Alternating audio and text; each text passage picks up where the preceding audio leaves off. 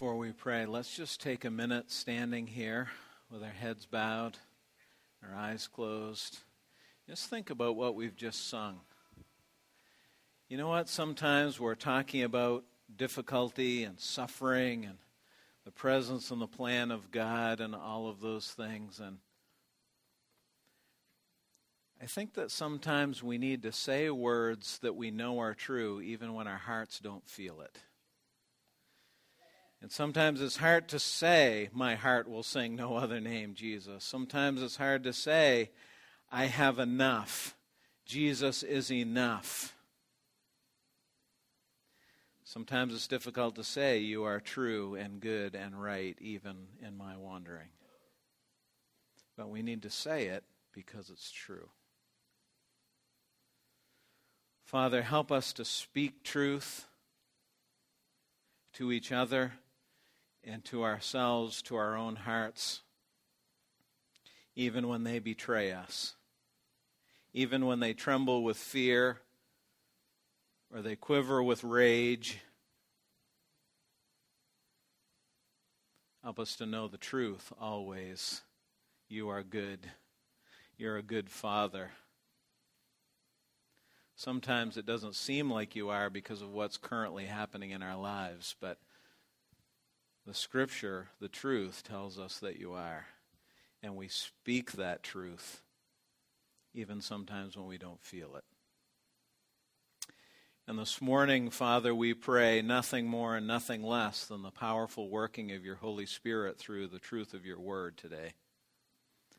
Ring it out into our hearts, through our situations, around our circumstances and deep into the seat of our souls where we need it. We long for your working. We need your presence. We require your grace, Father, every moment of every day, even when we don't admit it. Thank you for drawing us together today, and we look forward to what it is that you're going to say to us. In Christ's name, amen. Thanks, folks. You can have a seat.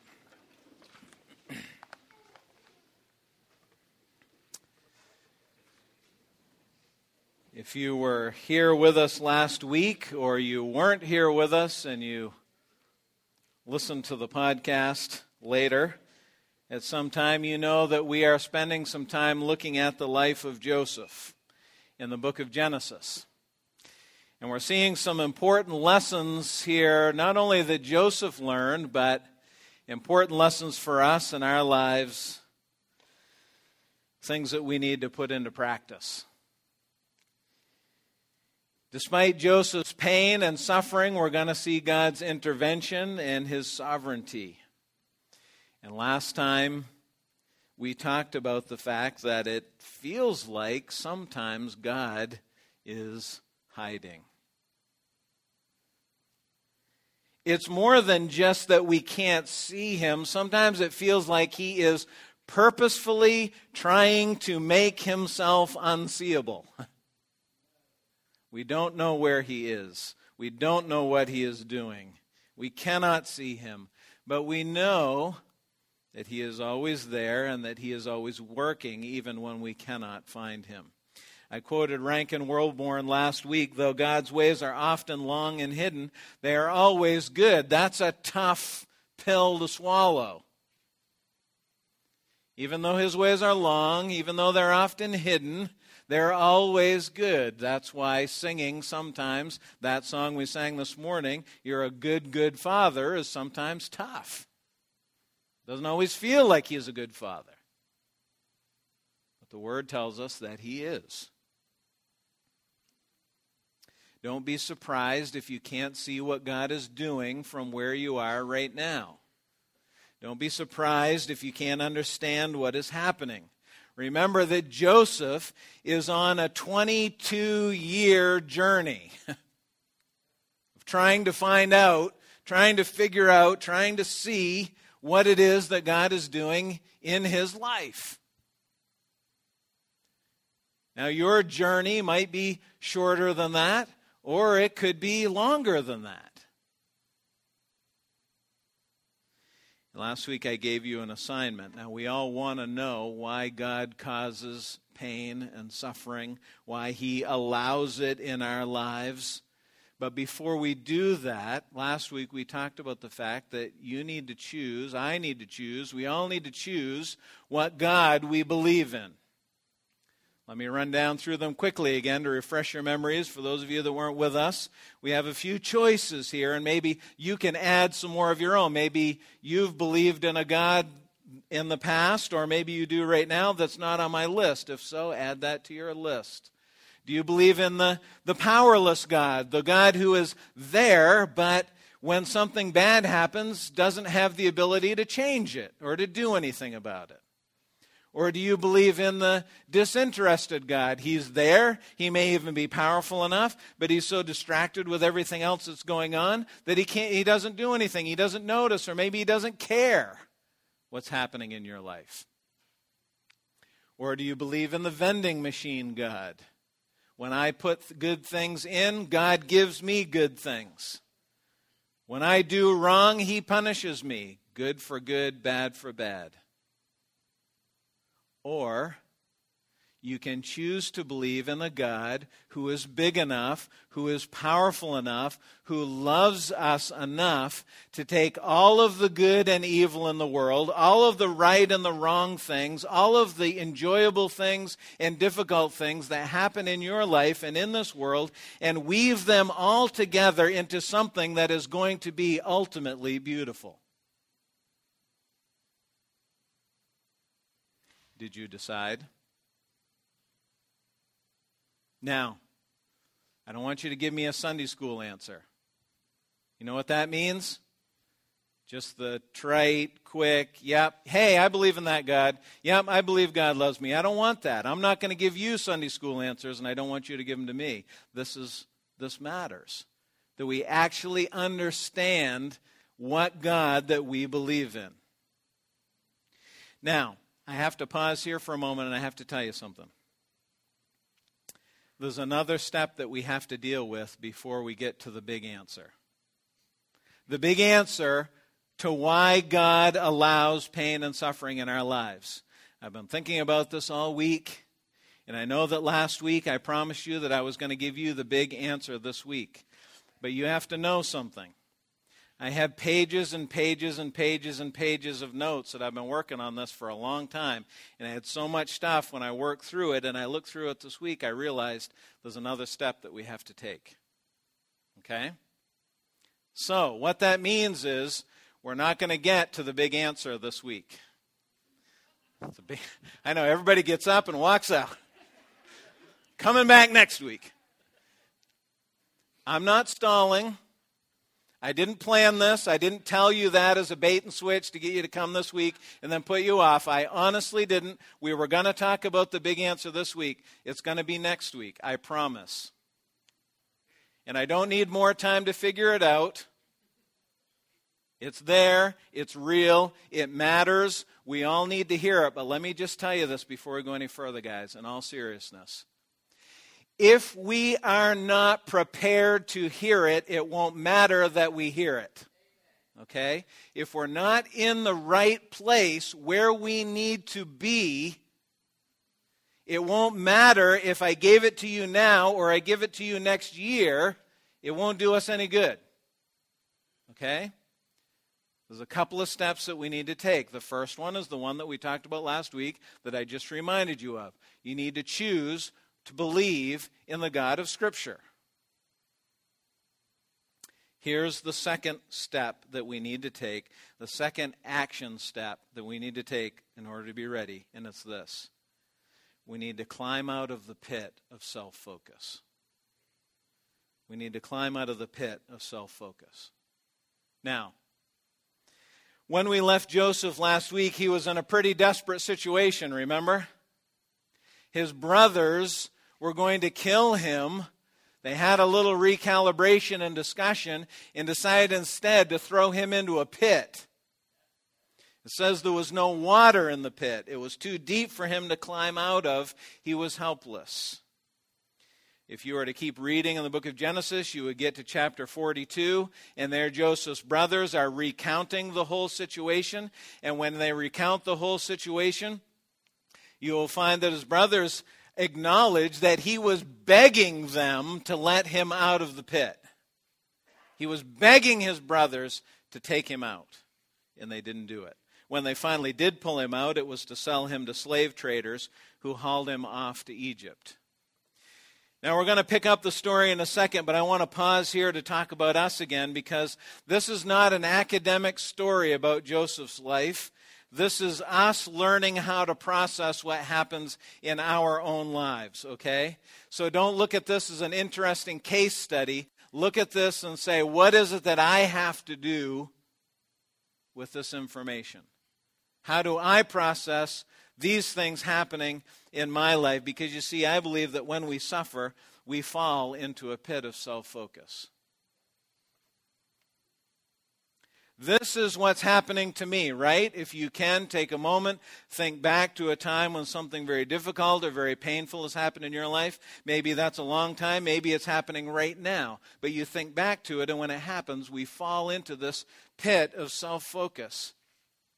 And that's natural. This is what's happening to me.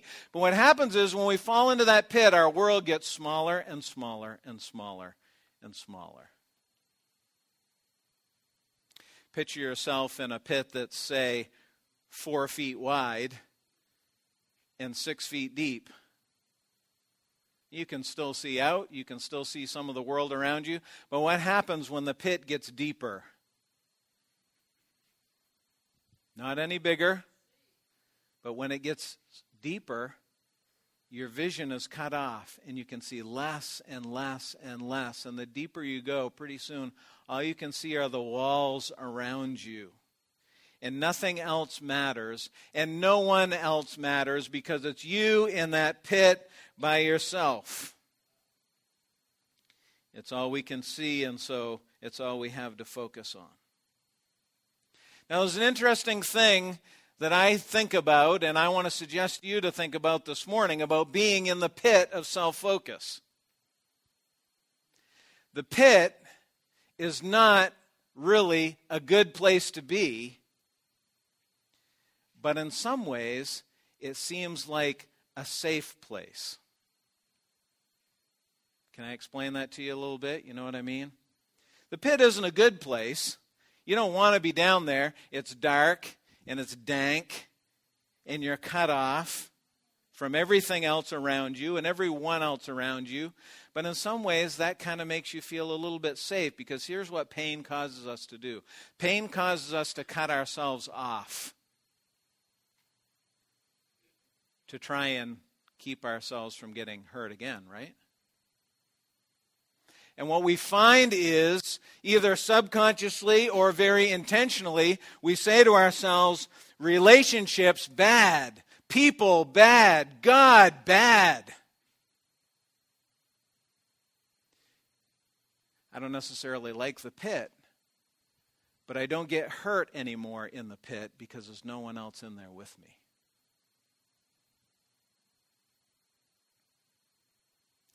Pain causes us to wall ourselves off in order to protect ourselves.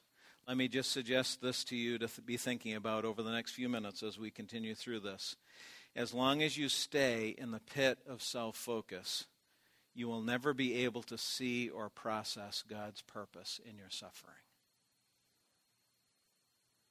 As long as you stay in the pit of self focus, you'll never be able to see or process God's purpose in your suffering. Because I'm going to give you a little hint about what we're going to be talking about more in just about 10 minutes.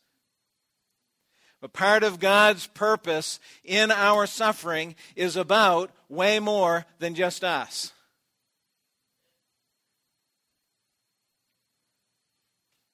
Let's look at Genesis 39 and look at what's happening with Joseph. Genesis 39, verse 1.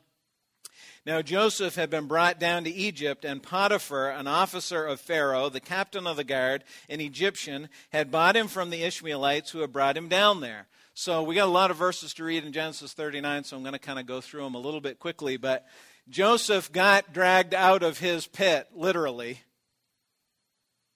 but he certainly could have stayed in it figuratively, as we're talking about here. Joseph goes down, sold to slave, traders. They take him to Egypt. He gets sold to this guy. This guy takes him to his house to be his slave. Verse 2 of Genesis 39. The Lord was with Joseph, and he became a successful man. And he was in the house of his Egyptian master. His master saw that the Lord was with him, and that the Lord caused all that he did to succeed in his hands. So Joseph found favor in his sight and attended him. And he made him overseer of his house and put him in charge of all that he had. From the time that he made him, that is, that Potiphar made Joseph overseer in his house and over all that he had, the Lord blessed the Egyptian's house for Joseph's sake. The blessing of the Lord was on all that he had in house and field. Now, this is an interesting little interlude, especially if you know what happens next in Joseph's story. Some of you already know what happens next, some of you don't. But if you know what happens next, this is an interesting little interlude because he's a slave. But I want you to notice a few things. It says that God was with Joseph. But please keep clear in your mind that Joseph was still in the middle of his suffering, but God was with him. Okay, he's a slave, but God is with him. I want you to notice as well that God's presence was with Joseph was perceptible to others who were around him. It says that Potiphar noticed that the Lord was with Joseph. Even in the middle of all that was going on, he saw that God was with him. And God's presence in Joseph's life, still in the middle of the suffering, had an impact on the lives of those around him. It says here that once Potiphar put Joseph in charge of all his house and all his stuff, his business interests, and, and whatever it was that he had, all of his resources, it said the Lord blessed him.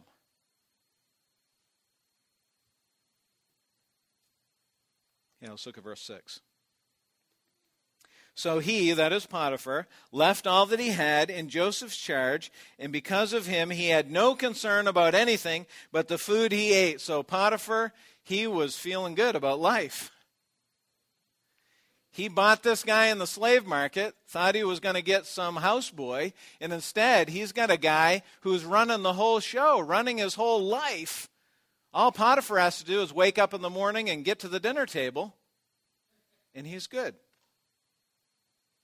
Now, Joseph was handsome in form and appearance, verse 7. And after a time, his master's wife, that is Potiphar's wife, cast her eyes on Joseph and said, Lie with me. But he refused and said to his master's wife, Behold, because of my, me, my master has no concern about anything in the house and he has put everything that he has in my charge. He is not greater in this house than I am, nor has he kept back anything from me except you, because you're his wife. How then can I do this great wickedness and sin against God? And as she spoke to Joseph day after day, he would not listen to her to lie beside her or to be with her. But one day, when he went into the house to do his work, and none of the men of the house were there in the house, she caught him by his garment, saying, Lie with me. But he left his garment in her hand and fled and got out of the house. And as soon as she saw that he had left his garment in her hand and had fled out of the house, she called to the men of her household and said to them, See, he has brought among us a Hebrew to laugh at us.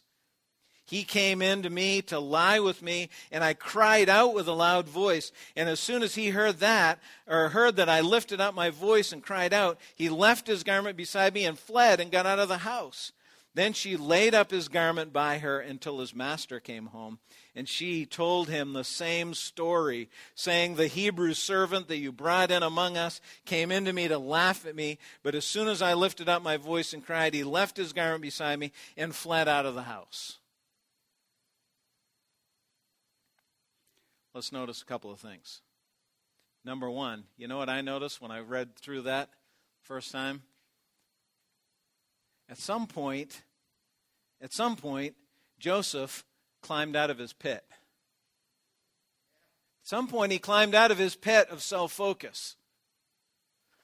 And he had recalibrated, and he knew that God was with him, and he knew that to have any kind of contact with Potiphar's wife would be a sin. Not only did you notice that he said it would be wrong because of his relationship with his master, but he said it would be a sin against God. So Joseph had climbed out of his pit. I want you to notice here, too. Then this happens after he's made some good decisions, apparently, changed some things about his outlook and how he was processing everything that's going on.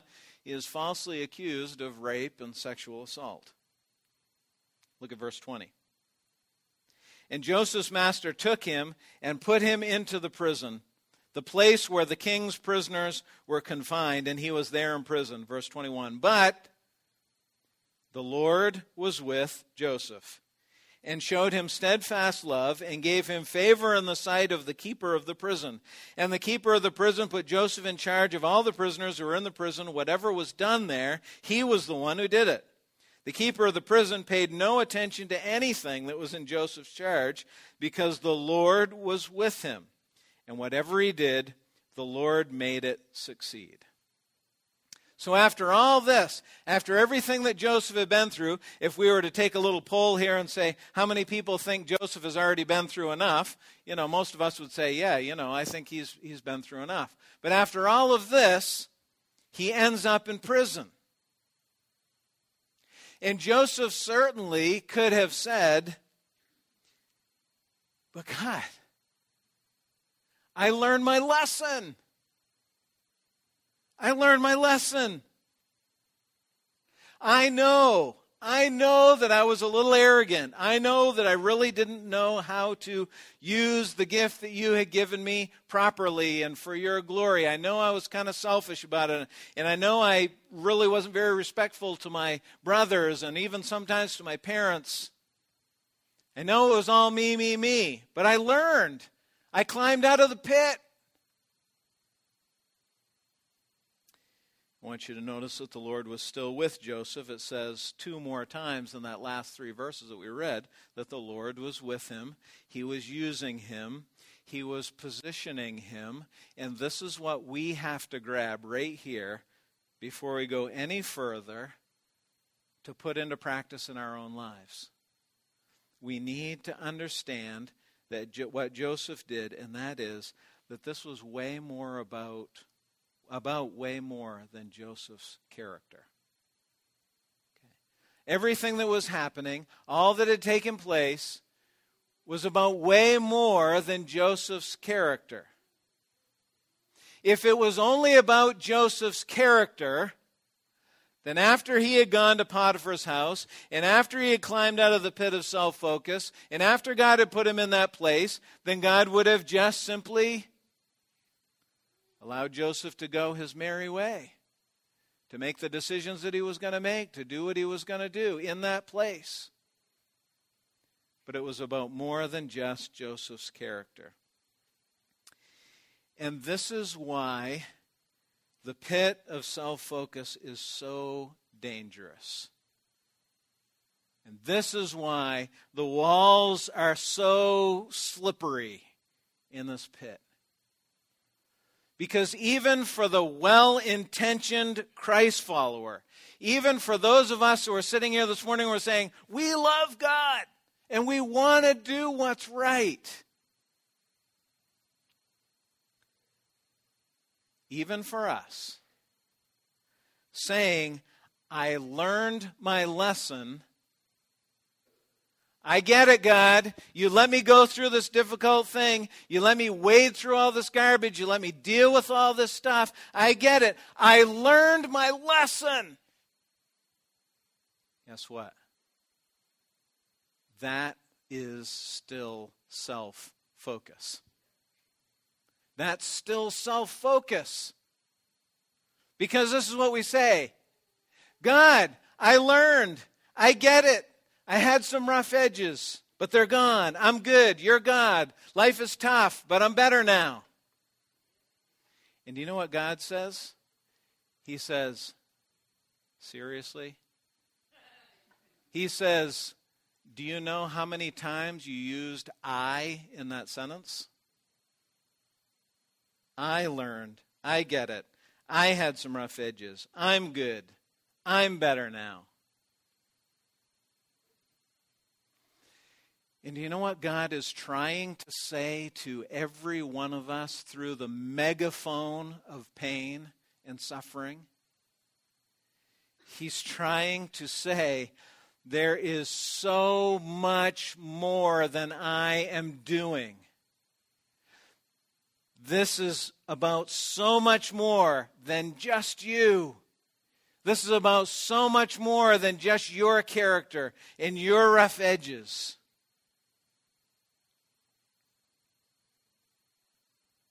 I know. Suffering always feels so personal. It is personal. It's happening in your life, it's happening in my life. The interesting thing is, next week, when we continue Joseph's story to its conclusion, we're going to see just how vast, just how huge God's purpose was in Joseph's suffering. To say that it was about more than just Joseph's character is a massive understatement if you know the rest of the story. And we're going to get to the big answer to why God allows and even ordains suffering in our lives. But first, I want to talk about this in the last few minutes that we have. I want to talk about the imperative of surrender to God. Remember, I said there was a couple of things that need to happen? Remember, I said we, we've got to be ready. We have to be prepared. We have to be in the right place when we hear the big answer so that we can receive it in a way that actually impacts the way that we live life.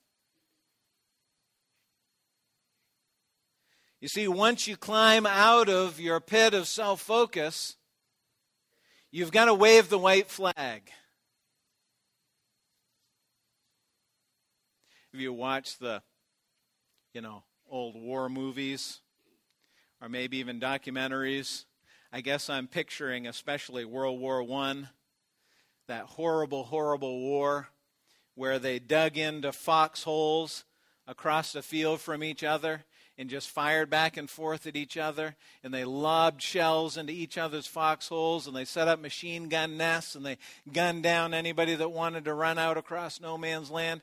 And sometimes, after uh, one side was being overpowered and overwhelmed and they just couldn't take it anymore, what did they do? They took a white handkerchief out of their pocket and they tied it onto the muzzle of their rifle and they kept their head down, but they stuck the rifle up, right? With a white flag. What were they saying? That's it. I surrender. I can't do this anymore. I give up. I'm done. Take it. Take the land. Take the territory. Whatever. Take me. I'm done. See, when you surrender all of your personal rights, we love our rights. All of our personal rights, all of our say so is gone when we really surrender. Jesus was our perfect pattern of surrender. We read these verses, we looked at them when Tim and I were walking you through the book of John last year. John 5 19 and 20 say this so Jesus said to them, he was talking to the disciples, so Jesus said to them, Truly, truly, I say to you, the Son can do nothing of his own accord, but only what he sees the Father doing. I can do nothing on my own. That's an interesting statement for Jesus to make because we spent the whole book of John last year. How many weeks did we spend in the book of John talking about the fact that Jesus is God? He is God, He has all power. And yet He looked at the disciples and He said, Guys, I don't do anything that the Father doesn't do. I, I, I can't do anything on my own. Do you know what that was, friends? Surrender. That was surrender. And no one suffered more pain, no greater suffering than Jesus did. But he stayed out of the pit. He wasn't in it and had to climb out. He stayed out of it and he surrendered himself to the Father's will. I can do nothing except what the Father is doing. Listen to Luke 22 42. Father, this is Jesus just before going to the cross. Father, if you are willing, remove this cup from me. Nevertheless, not my will, but yours be done.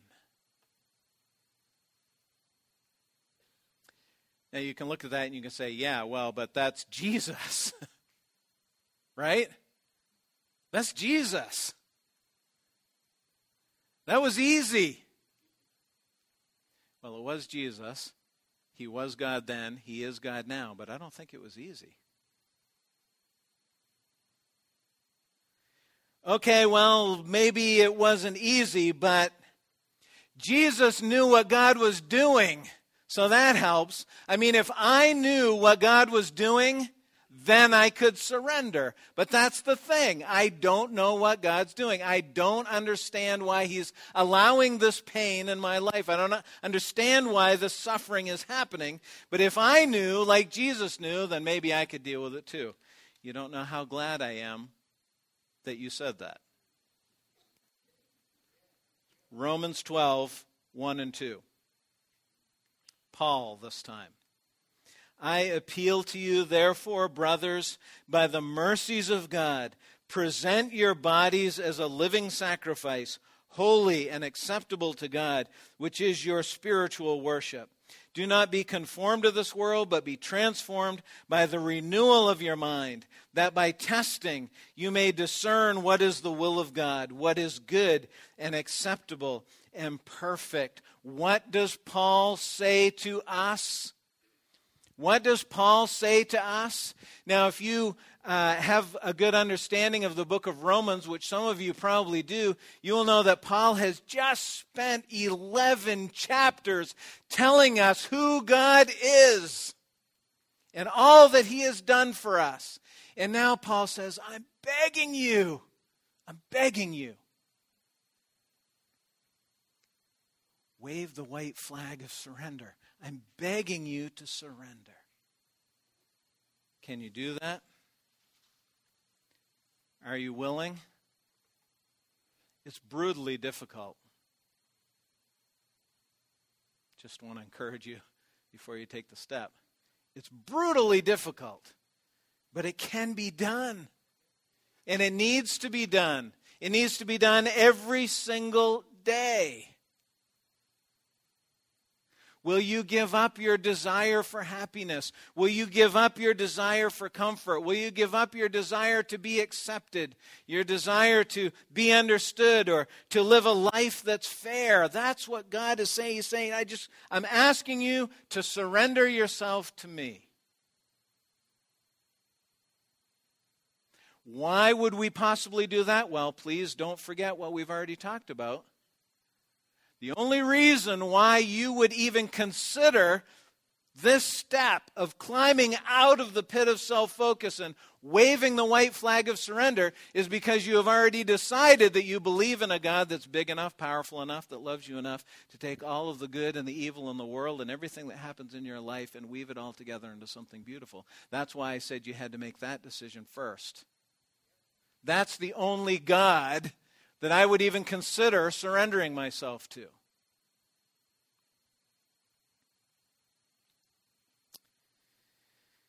In that second verse, he says, Don't be conformed to this world, shaped, molded, influenced, taught, pressured by this world.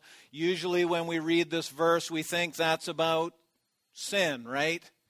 Don't peer pressure. Don't let the peer pressure of the world cause you to act in a way that's contrary to what God wants. But I want you to think about it this morning in the context of what we're talking about. And I feel like Paul is also including here don't be conformed to the philosophies of this world. That is the me first entitlement mentality that is just completely pervasive in our society. Don't be conformed to that. Don't be shaped by that mentality. Be shaped by the mentality of Jesus Christ. That's what Paul says in Philippians 2. Let this mind be in you. Why does he say that? Let this mind be in you. He's saying, let this mind be in you, not that mind be in you.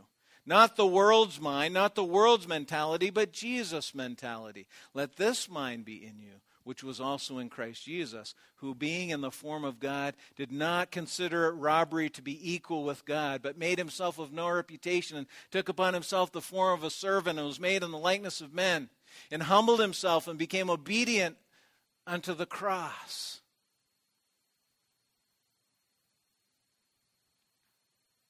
Now, look what happens when we do this. Look what happens when we do this.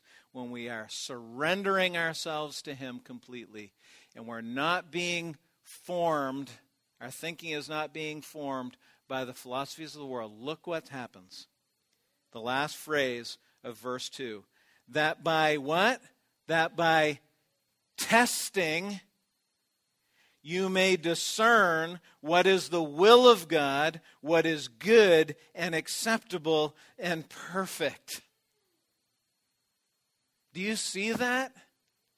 Are you following the little trail that we've been wandering down here? Do you see that? That by what? That by testing, that by suffering, that by pain, you can what? Understand His will. That is what? Good and acceptable and perfect. Remember what you guys asked a few minutes ago? Remember the statement that you made when I was talking? When you said, if I knew what God was doing, like Jesus knew what God was doing, then I could surrender too. Well, guess what? You can know. That's what Paul says. You can know. And how do you know? How what is the only way to know what God is doing? What does it say? That by what? Testing.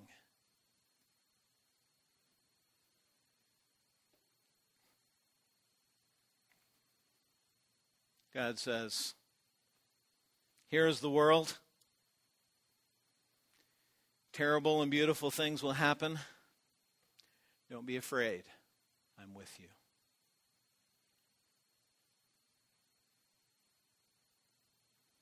Make sure you believe in who I say that I am. Climb out of the pit and surrender to me. And I'll show you what I'm doing. You'll know. You'll understand what's happening. In the meantime, God says to each one of us, I'm here. I'm here. Take my hand, and I will walk through this with you. Listen to the words of the song.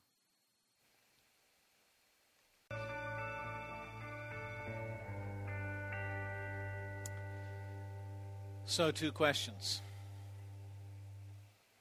Here we are, the point where we need to be. Will you choose to believe the right God? And when you climb out of your pit of self focus and wave the white flag.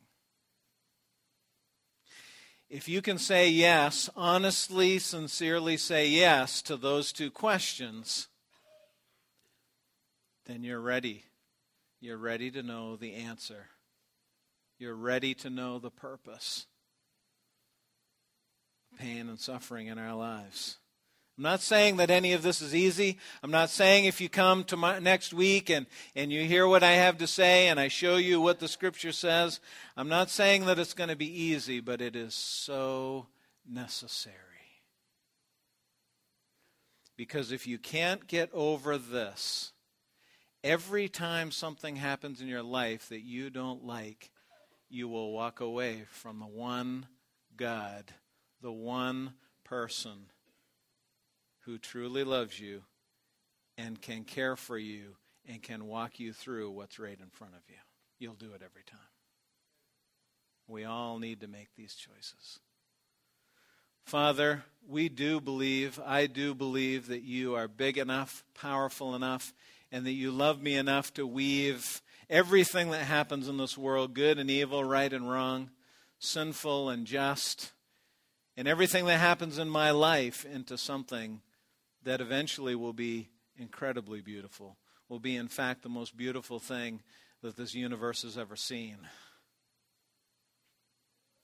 But between where we are right now and there is a lot of stuff that we've got to walk through. Father, we reach for your hand this morning. We cling to it in desperation as it is our only valid, dependable lifeline through this life. For everyone that's here this morning, Father, whatever point they're at with these questions, with this conundrum, with their lives, I ask that you will meet them exactly where they are as only you can do, and draw them to yourself, that they might know the freedom that comes through faith. They might know the hope that is available in Jesus Christ and all that He has done for us, and all that He is doing for us, and all that He will do for us. He is the Alpha and the Omega, the beginning and the end, the first and the last. And I pray that we might see that this morning. In Christ's name, amen. Thanks, folks. Have a great week.